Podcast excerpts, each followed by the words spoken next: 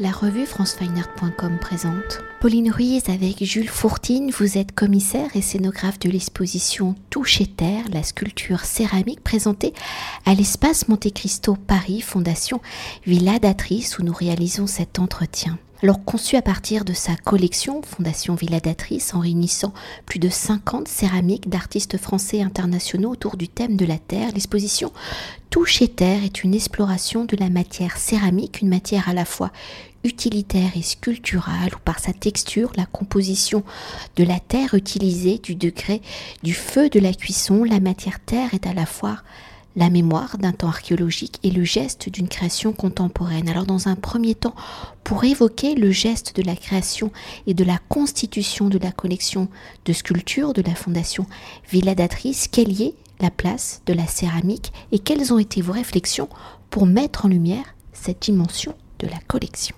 Alors c'est vrai que la Fondation Villadatrice, elle a été créée en 2011 et dans un premier temps c'était euh, une, fondation qui mettait en valeur la sculpture, mais euh, en particulier la sculpture abstraite et géométrique. Ça a été un premier élan, parce que je rappelle que quand même, euh, à la base, la fondation, c'était un couple donc de fondateurs et collectionneurs qui ont réalisé, qui ont créé avec leurs amis une fondation voilà, pour valoriser et promouvoir la, sculpture dans le sud de la France, à l'île sur la Sorgue. Et donc, ils étaient partis sur leur, leur goût initiaux, sur euh, l'abstraction et la géométrie. petit à petit, au fil des années, et aussi au fil, en se professionnalisant et en découvrant vraiment la sculpture à travers les expositions, euh, il y a eu des nouveaux thèmes explorés. Par exemple, la textile avec tissage tressal en 2018, ça a été assez euh, vraiment très intéressant et un tournant vraiment pour pour les expositions et pour la collection, puisque comme nous réalisons chaque année des acquisitions au sein des expositions de l'île sur la Sorgue et des thématiques explorées, nous enrichissons notre collection à chaque fois de ces thématiques. Il y a eu la figuration aussi, avec euh, bêtes de scène, il y a eu des animaux d'un coup qui sont arrivés dans la collection, c'était assez étrange. Et moi qui suis en charge de la collection, je, c'est assez étonnant de voir arriver toujours ces petits nouveaux qui arrivent euh, par ensemble, par groupe, avec ces nouvelles, ces nouvelles, euh, ces nouvelles perspective et puis euh, problématique aussi de conservation, c'est très intéressant. Et alors la céramique, euh, c'est nouveau aussi. On avait quelques céramiques dans la collection, on en avait quelques-unes, euh, trois, et puis, et puis tout à coup, il y a oui, donc une quarantaine d'œuvres qui, qui, viennent s'installer dans, dans cette collection. Alors c'est vrai qu'il y a eu pas mal de questions de céramique ces dernières années, et c'est vrai que la céramique, elle vend en poupe, comme beaucoup d'autres arts mineurs, qui sont en train de revaloriser. Nous, ce qui était intéressant, c'est de voir la sculpture contemporaine au prisme de ce matériau, la céramique. Et pour entrer au cœur de la collection et de sa part céramique, la Terre, sa matière première étant vivante, hein, la matière de notre écosystème, l'empreinte de notre monde végétal et animal, la couleur de nos paysages également, dans cette dimension première de la Terre, à travers le travail de celle-ci, comment les artistes explorent-ils la part naturelle de cette terre, sa dimension archéologique, historique, sa biodiversité, toutes les mythologies qu'elle a nourries Alors honnêtement, euh, c'était passionnant de voir euh, comment les artistes contemporains s'approprient ce matériau qui est très riche justement en symboles. Voilà, au niveau naturel, historique, euh, comme témoin de notre histoire archéologique. C'était vraiment passionnant. Comment ben Justement, voilà, déjà une première exploration, c'est celle de la matière pure, euh, le travail de l'émail, le travail euh, des cuissons, des façonnages. et c'est vrai que très vite on entre dans ce monde assez primaire, fort, organique, végétal, euh, qu'on a vraiment voulu mettre en valeur à travers nos petits sous-bois, notre scénographie qui vraiment nous renvoie vers la nature, parce que Toucher Terre, c'était ça aussi, c'était, euh, c'était euh, vraiment renouer avec, avec la nature. Et donc, c'est vrai qu'on peut voir à travers les formes, par exemple des formes organiques, ou alors à travers des motifs, ce qui est différent, mais même des artistes comme euh, Clara Kristalova, qui n'hésite pas, qui est vraiment une artiste reconnue dans le monde de la céramique, euh, et le monde de l'art contemporain, qui euh, introduit dans ses scénographies, dans ses socles, de la mousse. elle aime introduire véritablement cette notion-là organique de la nature, et donc qu'on a reproduite ici. D'autres réinventent la nature, créent leur propre nature. Parce que ce qui est intéressant, c'est que à travers divers mythes fondateurs, euh, l'homme est, constitué, a été fait à partir de terre, comme le mythe prométhéen, ou euh, d'autres histoires comme le golem, ou même les récits euh, judéo-chrétiens d'Adam et Ève. Donc Adam était fait de, terre. Et ce qui est intéressant, c'est que du coup, c'est la créature qui devient créateur, qui, crée elle-même un monde, donc une végétation, un peuple fait à partir de cette terre-là. Et puis, bien sûr, forcément aussi la, céramique qu'on la retrouve à travers euh, ces tessons qu'on retrouve dans la terre, qui sont témoins de notre histoire. Et ce qui est intéressant, c'est que justement, les artistes vont essayer aussi de parler de notre quotidien euh, en le transposant dans un futur imaginaire, en disant qu'est-ce que seraient les témoins de, comment on témoignerait demain de notre, notre histoire d'aujourd'hui, notre vie d'aujourd'hui?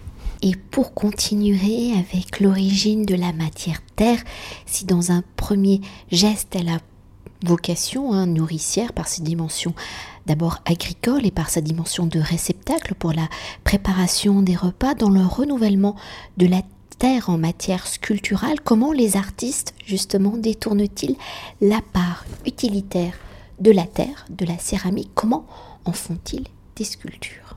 C'est vrai que c'est euh, d'abord, la céramique, c'est d'abord un art qui a servi à, manger.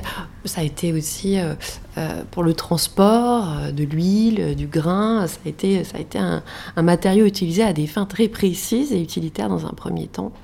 Mais ce qui est intéressant, c'est que comme toute, toute technique, elle a pu être détournée. Comment est-ce qu'elle a pu être détournée? Alors des fois, par le procédé lui-même, en inversant en faisant euh, un socle en céramique et une sculpture à partir d'émail, comme Alex Zablocki. Donc en détournant complètement le procédé. En, utilisant aussi, par exemple, le procédé céramique sur une pierre de lave. Donc euh, ce n'est pas exactement de la céramique puisque c'est de la pierre, ce n'est pas de la terre, et c'est la seule pierre, la pierre de lave, qui peut résister à de fortes températures et donc transposer ces techniques euh, sur d'autres supports, c'est une façon aussi de, réinventer, de se défaire de, toute euh, cette partie-là de la céramique. Mais il y a des artistes comme euh, Takuro Kuwata, qui est un artiste japonais, qui lui carrément reprend les techniques ancestrales et les détourne. Il réalise des bols principalement. Et ces bols-là, on peut les voir, ils sont bleus, il réalise lui-même ses pigments et ses émotions donc c'est euh, des, bleus très très, euh, très très vibrants avec beaucoup beaucoup d'émail. Il serait impossible de boire un thé dans ce bol, euh, mais il reprend toute cette technique et toute cette idée vraiment du bol ancestral, de wabi-sabi, de tout cet, héritage-là japonais qu'il transpose et qu'il détourne de façon contemporaine. C'est assez beau.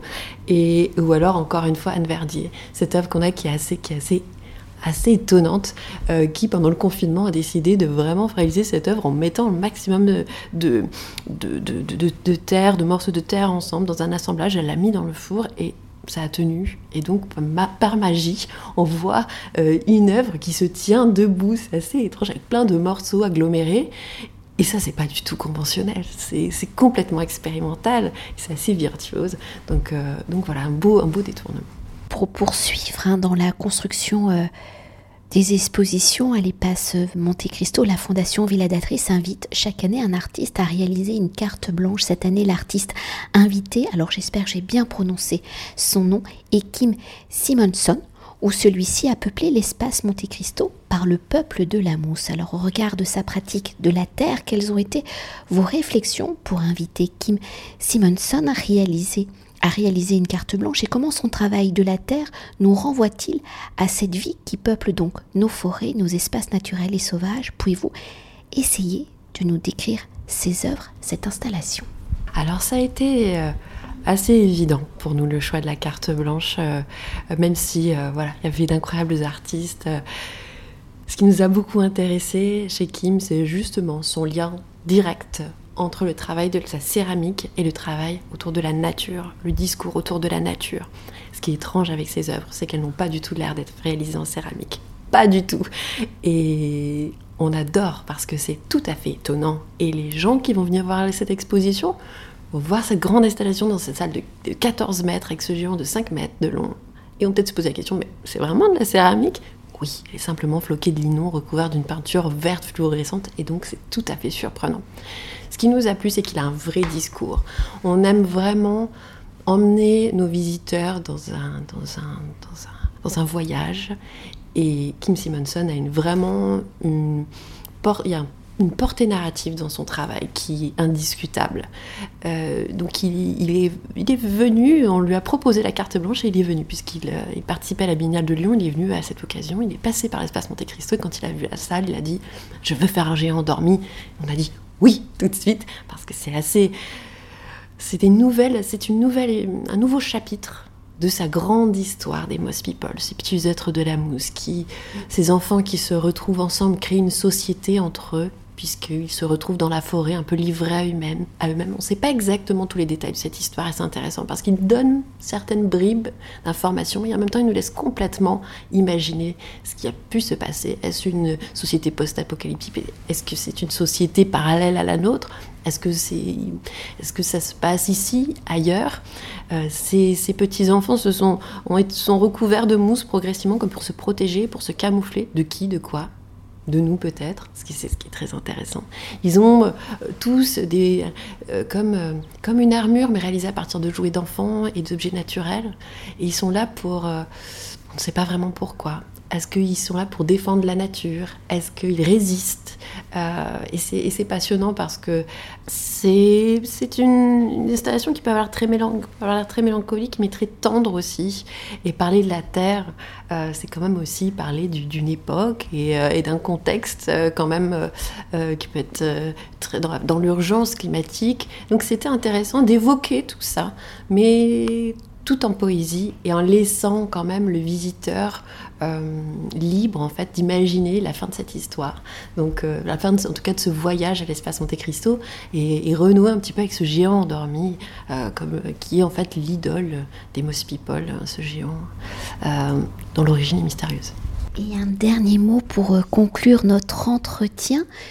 Cet hiver, vous avez réalisé des nouveautés dans vos espaces, vous êtes légèrement agrandi avec un accueil visible sur la rue. Alors nous en dire quelques mots et les derniers mots pour nous évoquer peut-être aussi le parcours de l'exposition, comment les visiteurs vont graviter justement dans cette histoire de la Terre, dans cette féerie euh, de la matière première? C'est vrai qu'on est, très heureux d'avoir pu accueillir plus de 30 000 personnes l'année dernière lors de notre exposition cinétique. Alors on s'est doté cette année euh, d'une entrée euh, visible, d'une façade, d'une vitrine sur la rue.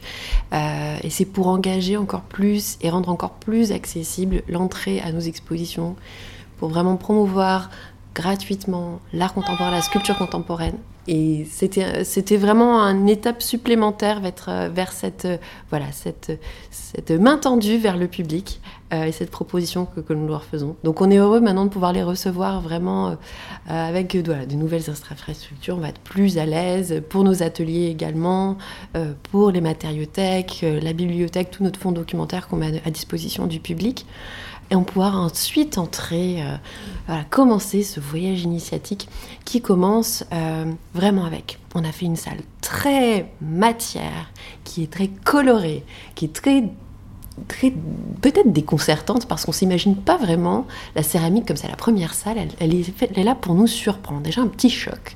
Ensuite, on entre dans une, un petit sous-bois, euh, comme pour découvrir les forces premières, les origines vraiment des forces d'origine avec des œuvres d'Elsa qui se déploient, euh, donc vraiment dans ces forces vitales primaires. Ensuite, on en voit des organismes les organismes premiers, encore une fois, comme des, des, cellules, euh, des petits champignons, euh, avec euh, des, petites, des, petites pattes comme ça, comme des, cellules qu'on retrouve dans, dans l'océan, ces premières cellules dont nous sommes faits, hein, qui, sont les premières, premiers pas d'une évolution, avec Erin Jane Nelson, avec Josephine Jam, une grande installation avec ses coraux hybrides. Puis ensuite, on passe par tout cet imaginaire. Les artistes qui ont vraiment créé un imaginaire, créé un autre monde, comme Safia et Jo, c'est son magnifique forêt qui se déploie avec plus de 1300 pièces céramiques assemblées. Euh, et ensuite, progressivement, on va passer par un aspect assez... Euh, dans l'imaginaire, il y a aussi les peurs, les craintes. C'est vrai que la céramique, elle peut être un peu bibelot, elle peut être étrange. Et l'étrange, vraiment, flirte beaucoup avec ce matériau. Puis ensuite, on monte les étages. Là, on arrive euh, dans l'étage, on arrive dans une autre dimension, celle de l'atelier. Euh, parce que finalement la céramique euh, c'est un art euh, qui est dirigé par aussi le hasard. le hasard est, vraiment très important. Il y a vraiment ce moment de l'ouverture de la porte du four où on découvre si ça tenu ou pas. Et donc on a voulu tout cet espace où on voyait que euh, les artistes s'approprient la matière, font des expérimentations. Ce sont vraiment des gens qui recherchent, qui sont très connaissent très bien euh, les températures. Voilà, c'est vraiment un art où règne le hasard en même temps la maîtrise. On avait envie de faire euh, conjuguer ces choses-là avec aussi un travail sur sur la, réparation, la brisure, la rupture qu'on trouvait très intéressant. Et la, une étape suivante qui est celle un petit peu donc d'une forme archéologique euh, de la céramique, la notion de témoin de l'histoire. Et pour finir, les Moss People. Et donc cette, euh, immersion dans cette très belle installation euh, de mousse et, de petits personnages qui peut être très poétique. Merci beaucoup. Avec plaisir. Cet entretien a été réalisé par franceweiner.com.